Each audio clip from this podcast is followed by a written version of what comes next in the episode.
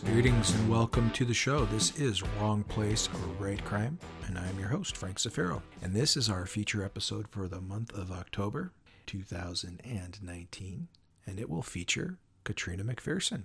Catriona is a Scottish author and uh, our second Scot in a row as we talked to Owen Mullen last week. So if you are into Gaelic accents, then this is the podcast for you this month. We're going to talk to Catriona, who is pretty hilarious and uh, writes a couple of different styles, uh, two different series that are in very different uh, styles of, of uh, storytelling. And I'm looking forward to talking to her about both of them.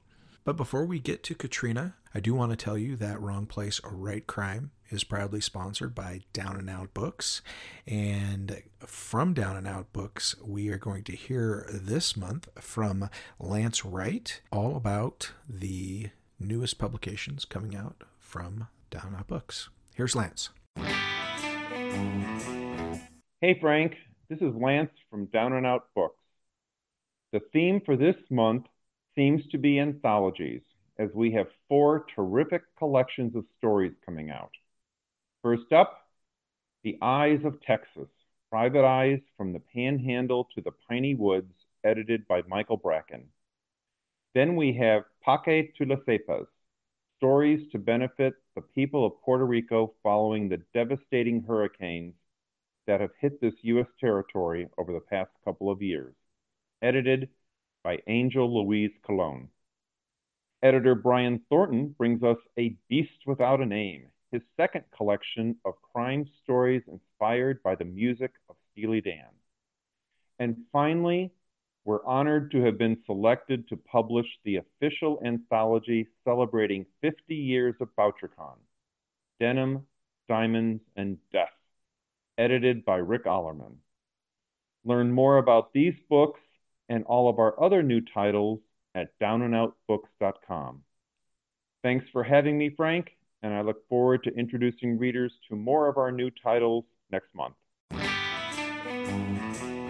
Well, thanks, Lance. There are, folks, several different anthologies to sink your teeth into, depending on what your interests are. Uh, Down Out Books is a great publisher, and uh, I'm uh, proud to be one of their authors, and uh, and that they sponsor uh, this podcast. So, speaking of this podcast, our feature guest this episode, Catriona McPherson, is ready and waiting. So, let's get to her. Well, hello, Catriona, and welcome to the show. Hi, Frank. Thank you for having me. We had a little bit of a glitch when we were getting uh, uh, together for this uh, on the scheduling. I had to change the schedule, and I think that threw threw things off. But there was a bit of a, humorous exchange when that occurred uh, regarding uh, regarding perception and technology. I don't know if you wanted to share that or not. Oh, absolutely, because it just it made me laugh out loud, and I think it made you laugh too. So I I, I missed yesterday's date and I explained why in that I've got a diary that starts with Monday and has Saturday and Sunday together at the end, and it looks wrong because diaries usually start with Sunday. So all year, and where are we? We're in October now. I've been a day late for things because what's what's Thursday looks like Friday to me. And so your your response, Frank, was, "Wow, I can't believe that program doesn't have a setting where you can change that."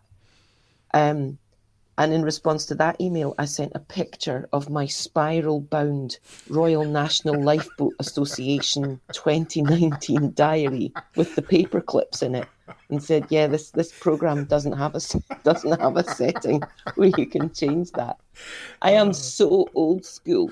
As I write on my hand, it happened at the weekend. I was down in Phoenix teaching a class, and I wrote something on my hand to help me remember and someone was determined to show me how you can make a note on your phone. I said, no, no, no, I, I, need it on my hand. It has to be in ink and Sharpie on my body so that I don't forget. in fact, I broke my arm a few years ago and I thought I was scattered and I, I, you know, I wasn't quite on all cylinders because one of my arms was in plaster and I was on Vicodin. But I think what it was was I couldn't write on that hand. I couldn't remember anything because my hand wasn't available to write on. But I did a radio show once. There's a there's a local radio show here in town, and the um the first time I went there, uh, the host sort of gave me a kind smile, and I thought, I wonder what that's about. And he, after we'd finished the interview, he said, "Do you know you've got Radio 5 p.m. written in Sharpie on your hand? So it's just as well you weren't trying to be sophisticated." ah, who needs dignity? It's overrated. dignity is overrated. Absolutely. Uh, well, as anyone can tell listening to you, uh, are from Scotland. Um, mm-hmm. And yet, uh, you've lived in California for a while now, and I'm kind of always curious when uh, somebody has lived uh, for an extended period of time in two different cultures. Uh, you know what? What are some of the differences that you've noticed, and what are some of the similarities? What any interesting experiences based on the fact that yeah. you're you know, born of two different cultures? I knew so, I knew most of the um, the you know the canonical language differences uh, when I first moved here, so I didn't get into too many scrapes that way. It's mostly visitors when I have house guests and they don't understand. Then that's when they, my my sister once called out across a thrift store, "Do you think it's disgusting to buy second-hand rubbers?" and everyone, everyone in there was like a strong yes, a, a world of yes. Uh, she means we mean running shoes. That's what we call uh, tennis shoes. Oh, really? Uh, yeah. I would. So I mean, it was still uh, a galoshes yeah, or something old, like. Yes, it probably was disgusting to buy second-hand tennis shoes, but you know, not as bad. Um, Clearly not. Yeah, it's the one that really got me was most things I knew they were going to be different. I mean, in, in, you know, in in Scotland, everybody's hammered all the time, and nobody ever goes to church. You know, we're a nation of godless pinkos, and I knew that that would be different. But the one thing that did get me and the, the notion of an inside cat, that was something I hadn't come across before. That some people have got cats that don't go outside. That was bizarre. But you know, I got I got used to it. And it's just a, it's just a cultural difference. I'll never be able to get my head around it. It's like it's like it's like you're saying, I didn't kidnap her. She's just an inside girlfriend. It's like you can't do that. That's so weird. Um, I didn't know that there was a really strict protocol about how you leave a party because you don't your own culture is invisible to you until mm-hmm. you see a different culture. And so the first party that neil and i had when we moved here to california um, we everything was fine and we were chit chatting away and everything was all right. It was maybe about twelve people. It was a dinner party. It wasn't a big, you know, bash. And then all of a sudden, someone stood up, and everyone stood up, and everyone left.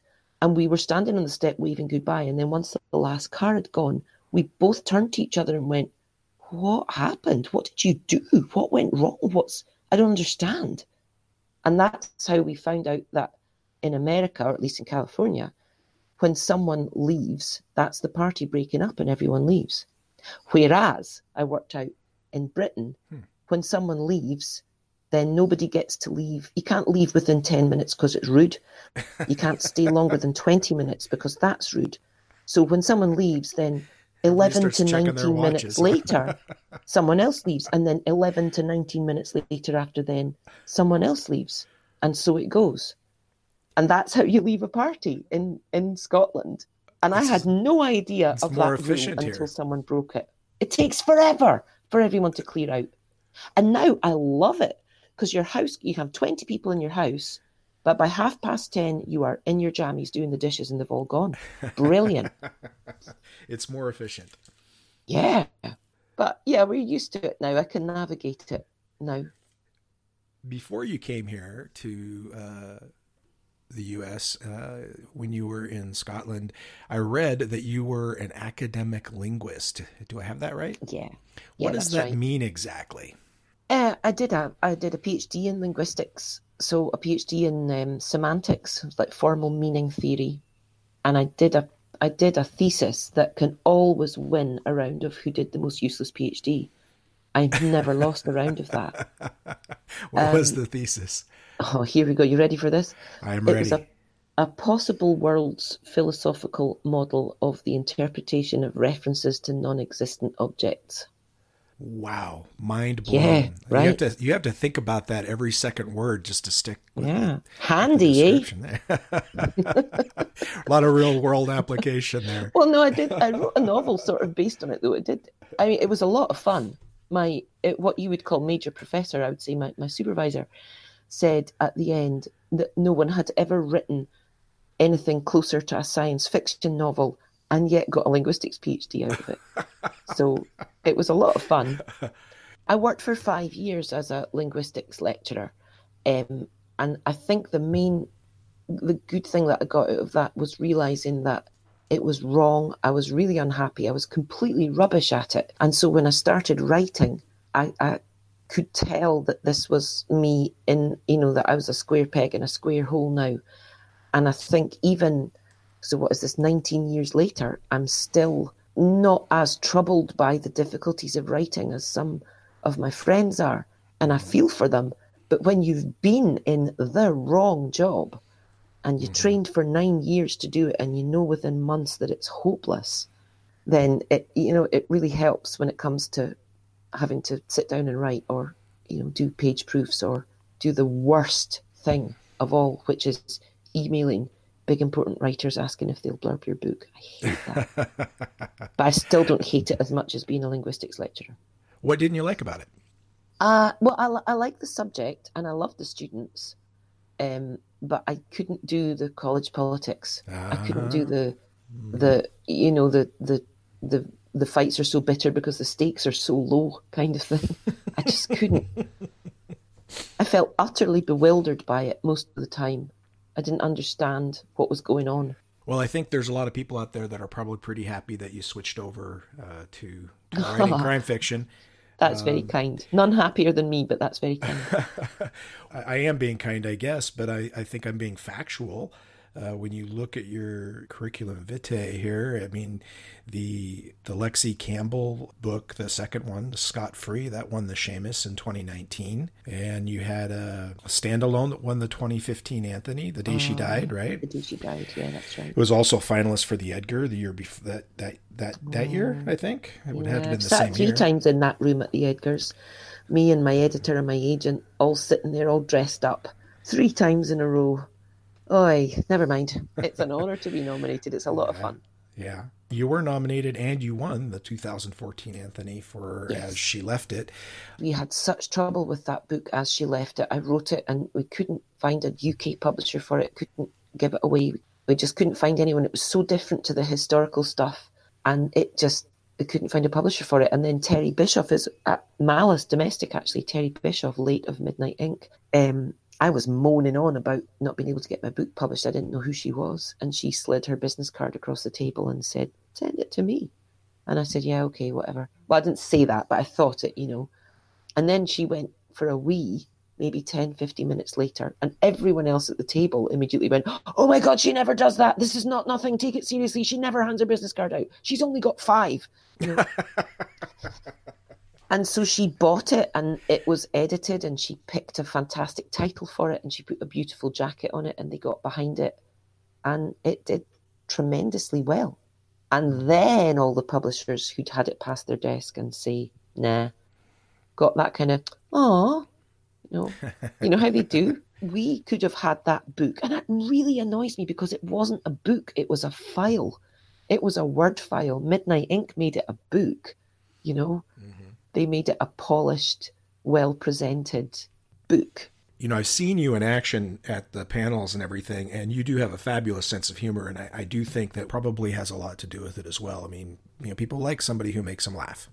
I th- yeah, I think you're right, and I think I mean I think I'm a typical youngest child in a big family. You know, we tend Got to it. be the mouthy ones, and I think it's quite lucky because it's quite a an unusual combination of um, characteristics that someone's happy to sit all alone in a room writing for 90% of the time and is fine with that, and then for 10% of the time is quite happy to stand up in front of 600 people and crack jokes.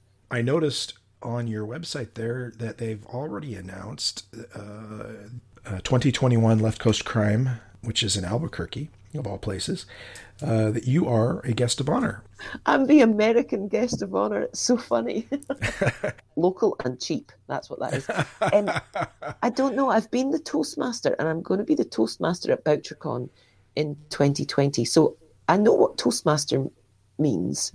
A guest of honor, guest of honor. I'm not entirely sure what it entails. You do an interview, I think, and um, you maybe do a couple of panels, and there must be more to it than that. I know that you're visible. When I was a guest of honor at something, what was it, California Crime Writers Conference, I don't know if this is going to amaze you, Frank, but it amazed me. My hotel room had two bathrooms. What? That's what it means to be a guest of honor. There were two bathrooms in my hotel room. Wow.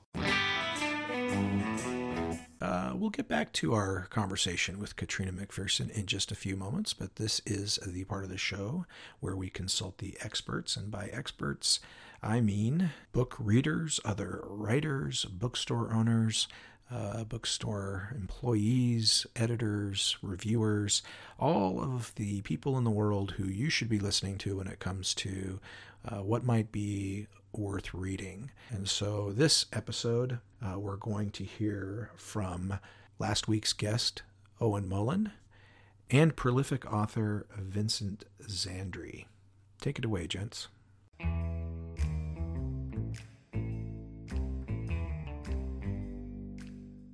Hi, everybody. This is Owen Mullen. I'd like to recommend any book by James Lee Burke. He's one of my favorites. Um, his very first one's a good start, Neon Rain, written a long time ago, and he followed it up with a host of terrific stuff. James Lee Burke, great stuff.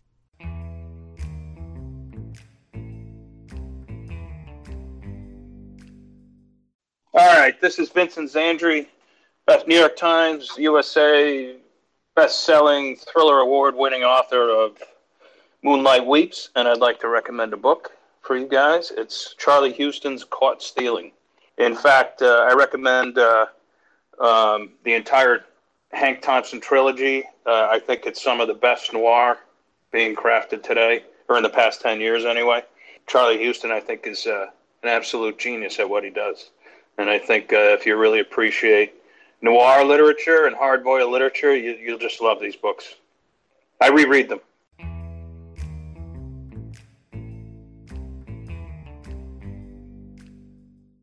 Well, there's a couple of good books for you to try out. Uh, I'd like to recommend one, too.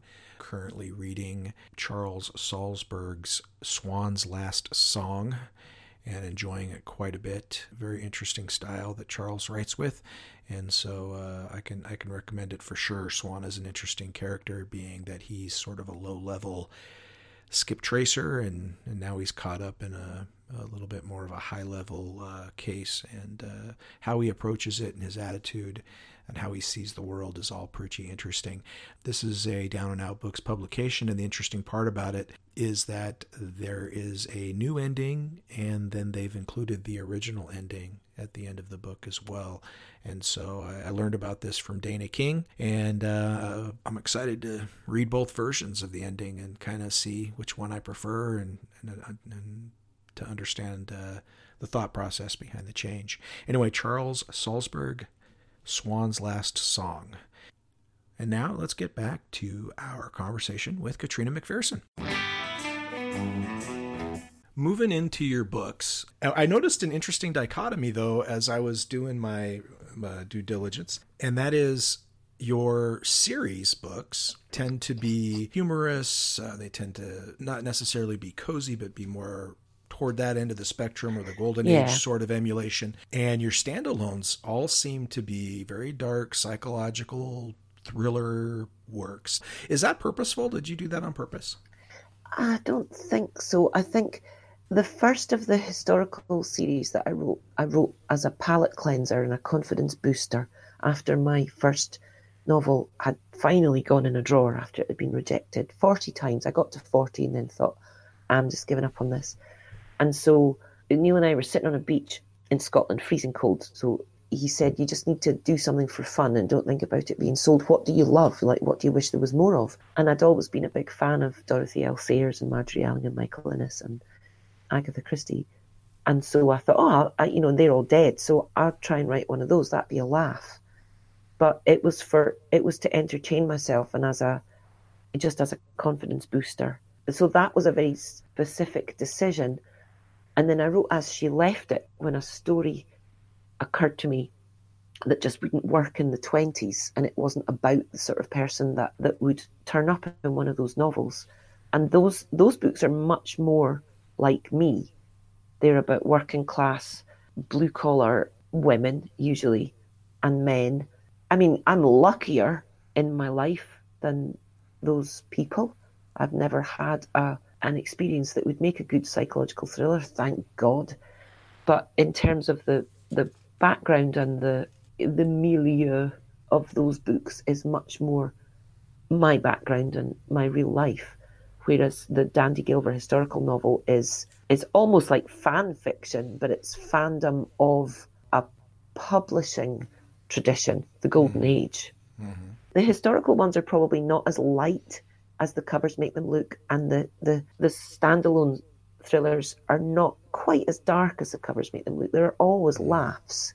There's mm-hmm. always and sometimes I need to dial it down a bit, but there are always some jokes, sometimes quite dark jokes. I think it would be impossible for Scott to write a story so. and have there not be some humor involved. I think so. I think uh, they're not. I mean, they're they're just. I don't. I couldn't do solemnity. Do you think we admire the writers who, or the stories that are stories we wish we could write that just aren't in our wheelhouse? Do you think there's an additional uh, boost of admiration that comes out of that?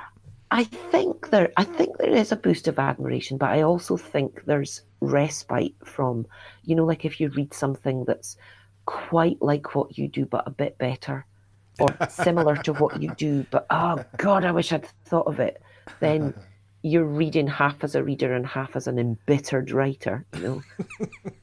but when you read something that you just couldn't do in a million years, then you get to relax and switch off being a writer mm-hmm. and mm-hmm. just be a reader again. Yeah. Well, these Dandy Gilver books, they they started in the 1920s and go into yeah. the 30s, right? Yeah, they start in 1922 uh, and I'm up to mm-hmm. 1937 now. Yeah, there's 13 of them, right? Uh, yeah, that's right. And 14's just about to come out and 15's finished. So, you know how you're always ahead. Mm-hmm. But 13 mm-hmm. of them mm-hmm. are out, yeah. Mm-hmm. So you're up to 1937. But I'll Scott... tell you something, writing about 1937 mm-hmm. is not a lot of fun. I wouldn't imagine so no. in the UK, particularly. Mm-mm. No, it's. Um, I mean, there's and the golden age writers of the time. I mean, they were beginning to feel the drum beat in their feet of what was coming, but they didn't know it was coming. Mm-hmm. Whereas I know what's coming in 1939, and it, right. it is casting quite a shadow over the books. And so, how does that uh, how does that play in when you're when you're writing the stories because you know as you said they're not super light but uh, yeah. you're not writing noir either for, in this series well i've given i've given the two the couple my, my detective has a co-detective who's a young man not her husband but she also has a husband and i've given dandy and her husband hugh opposite beliefs or maybe hopes about what's going to happen that hugh mm. has believed he reads the newspapers and he pays attention and he's believed for quite a few years that there's more trouble coming in from exactly the same source. And Dandy doesn't believe him, thinks he's scaremongering, and can't believe him because they've got two sons of fighting age. And so in every book, there's some of that, and in every book, there's something, you know, just as a reminder uh, that something's that something's coming, something about mm-hmm. foreign travel maybe not being such a good idea. At first, I said I'm going to close the series because I don't want to write about the Second World War. I don't really want to. Um, and I've changed my mind about that as it gets closer. I've decided I, I do want to. There's a lot of material out there and I can educate myself in time. But there's a story in my own family. My grandfather was a, a sergeant major with the Royal Scots Fusiliers and he was captured very early in the war, 1939. And he was in a Stalag, Stalag 387, for six years. And they were uh, non-compliant, so they refused to work for the Nazis, and so they were on non-compliance rations. So they were basically on starvation rations for for the six years. And uh, some one of the people who was there in one of the huts wrote a book about it called Barbed Wire, uh, which is published about that very Stalag. Um, and I've got a painting of them that was done on a sack pillowcase while he was in there, which is haunting. It's extremely sad. But it's it's given me one story of the war that I feel as if I know about. Uh, I want to move real quickly to your other series, which uh, I guess once you have two, it's considered a series, right? Um, and that and that is your Lexi Campbell series, which first book in that series, uh, Scot Free, won the Lefty Award. That would have been then at the LCC up in Vancouver, just in Vancouver. That's right. Yeah, I was at that conference. That's uh, it was fun. Tell me about Lexi. Oh yes, well she's. This was a se- It was going to be a trilogy, but I've just signed a contract for books three and four. Eh, what are you going to do, right? This was a, a series that I was asked for. The, the editor said, "We want something. We want something else from you." It's had a long, tortured path since then, but at that moment, I was already writing two books a year, and my editor said, "We want another series from you." And I thought I might just explode, but then I thought there are so many people trying to break in. If I say no to this, I'll get punched in the neck by a close personal friend. So I said yes and I thought, right, I'm going to write. People are always saying there's humor in your books, there are jokes in your books, and you're funny. I'm going to write a comic. I'm going to try and write a comic, nail my colours to the mast, and say this is a funny book, which is absolutely terrifying because if you've got a book mm-hmm. with a mm-hmm. few jokes and someone doesn't mm-hmm. laugh, it doesn't matter. But if you say right. this is a funny book, look at this bright yellow cover with sunglasses on, and people don't laugh, then you're in deep trouble. Mm-hmm. So it's um, it was. I started after um, I think I'd been in California maybe seven or eight years, and I thought, right, I'm ready to write about this place now. It took that long, but I I, I still can't write an American novel, so it's a Scottish protagonist. It's a Scottish woman who moves to a college town in Northern California so it's lightly mm. lightly fictionalized. Mm. She's not mm. she's not really me. She's a marriage guidance counselor purely because I thought it would be hilarious for a Scot, the sort of there's more to life than happiness. Oh well, we'll soon be dead. Scot to be a marriage and family therapist in California, where people are so much more evolved psychologically and got wider horizons and much higher hopes about personal happiness. It just tickled me how that would work. So she is, and it, so the series is called the Last Ditch series because she lives in some place called the Last Ditch Motel, named after the Last Ditch slough that runs along the back, full of mosquitoes. Um, and the idea of putting her in a motel, she's got no money, so it was the only place she could afford to live. The idea of putting her in a motel was that the the transients would mean that there was fodder for a story, you know, for mm-hmm. every book. Mm-hmm. But then I completely fell in love with some of these people who were supposed to be transients. And so I made two of them the owners of the motel and attached laundromat. And I made two of them permanent residents of the motel. In fact, four of them are permanent residents of the motel. So I broke my own rules. So it's not a motel; it's it's an apartment yeah, complex. I know. so there's so there's there's the the owners and they don't live in the owner's apartment because the owner's wife is a germaphobe. So they live in a hotel room and she cleans the apartment. And the other two people who live there permanently are two doctors who own a house in town. Um, but one of the doctors, he's an anesthesiologist. He's got kleptoparasitosis, which I'll explain what that is. It, parasitosis is, means when you think that there are bugs living on you. It's a, a, um, a psychiatric disorder. You think there are bugs living on you, and kleptoparasitosis is where you think there are bugs everywhere. And so he hmm. lives in a room in the last ditch motel because the germaphobe owner gets industrial insecticide from her cousin in Costa Rica that's completely illegal in California but it's the only place in town that's clean enough for this guy to be able to relax. So wow. this is what I put my this is what I put the characters through so I can keep them in the motel.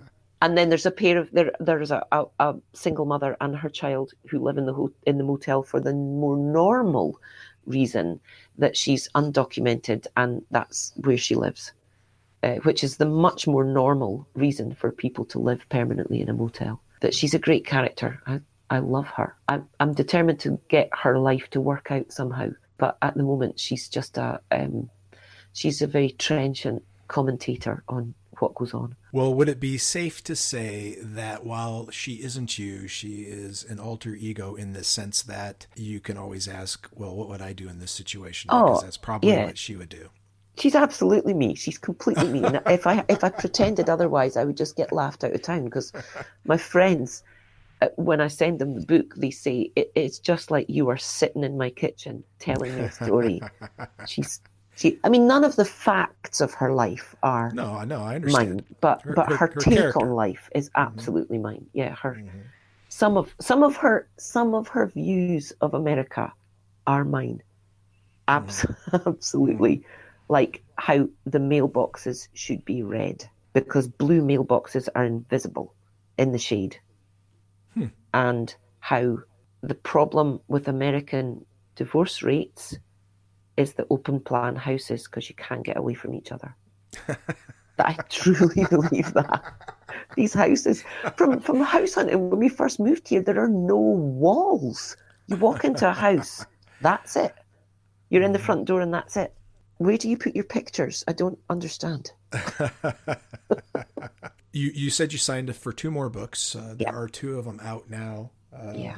Those are the the humorous novels. Uh, but I mentioned earlier that a lot of your standalones are a little bit more on the serious side, and you've got a new one coming out here in October. Um, That's right. Yeah. that Strangers, Strangers, at at the Gate. Yeah, tell me about that.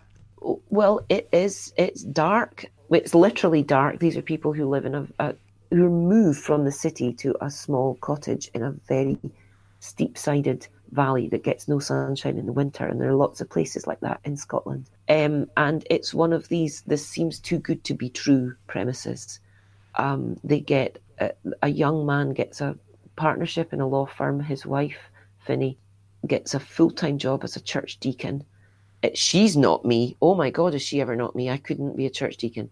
Um, and they get a free picturesque cottage, at a gate lodge cottage from colleagues, and life feels too good to be true. And within a day and a half, they find out that yes, it is.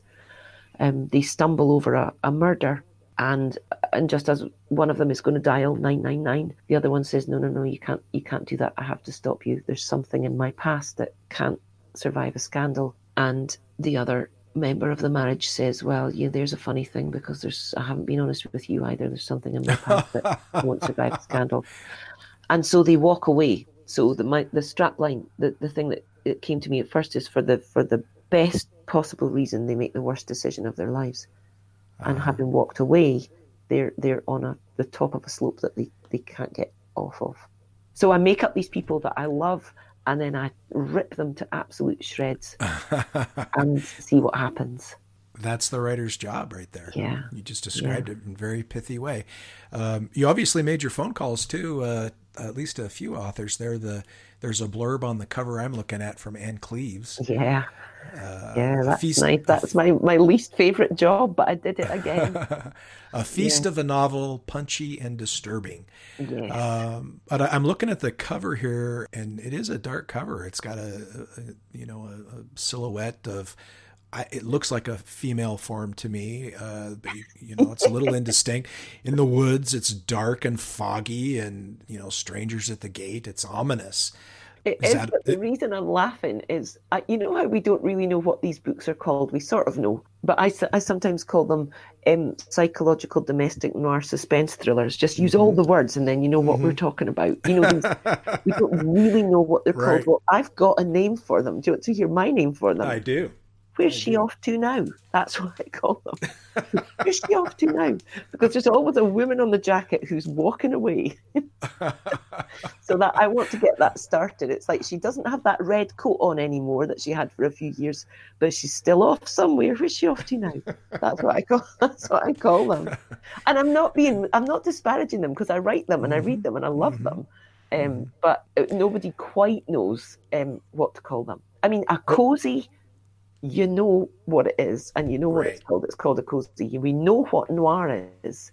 We don't quite know what these books are called. Domestic Mm-hmm. noir, maybe they're called. But I'm I'm making a bid for where's she off to now? you mentioned that one of your least favorite sayings is Love Hurts. And uh, you had an interesting take on that. That's right. Yeah, and I love hurts. I think if you can get someone to swallow that, then you're in a position of power that's not going to end well for anyone.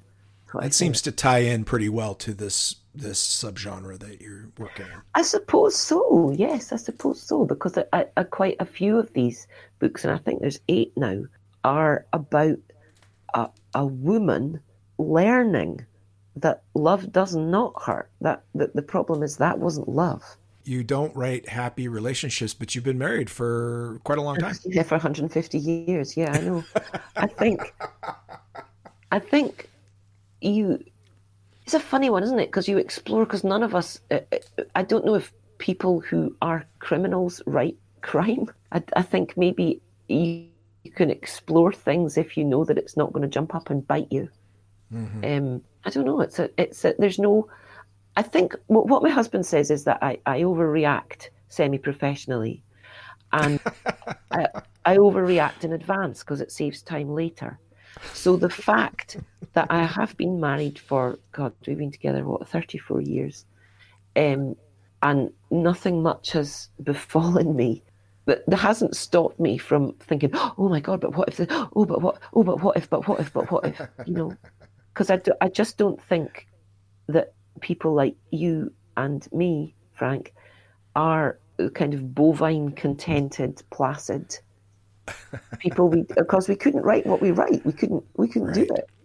Right. Yeah. You know? Yeah, it's an exploration of something maybe that is very different than what you've experienced or a very different outcome to things that you've experienced. Yeah, exactly. You know, uh, so, yeah, exactly. sure.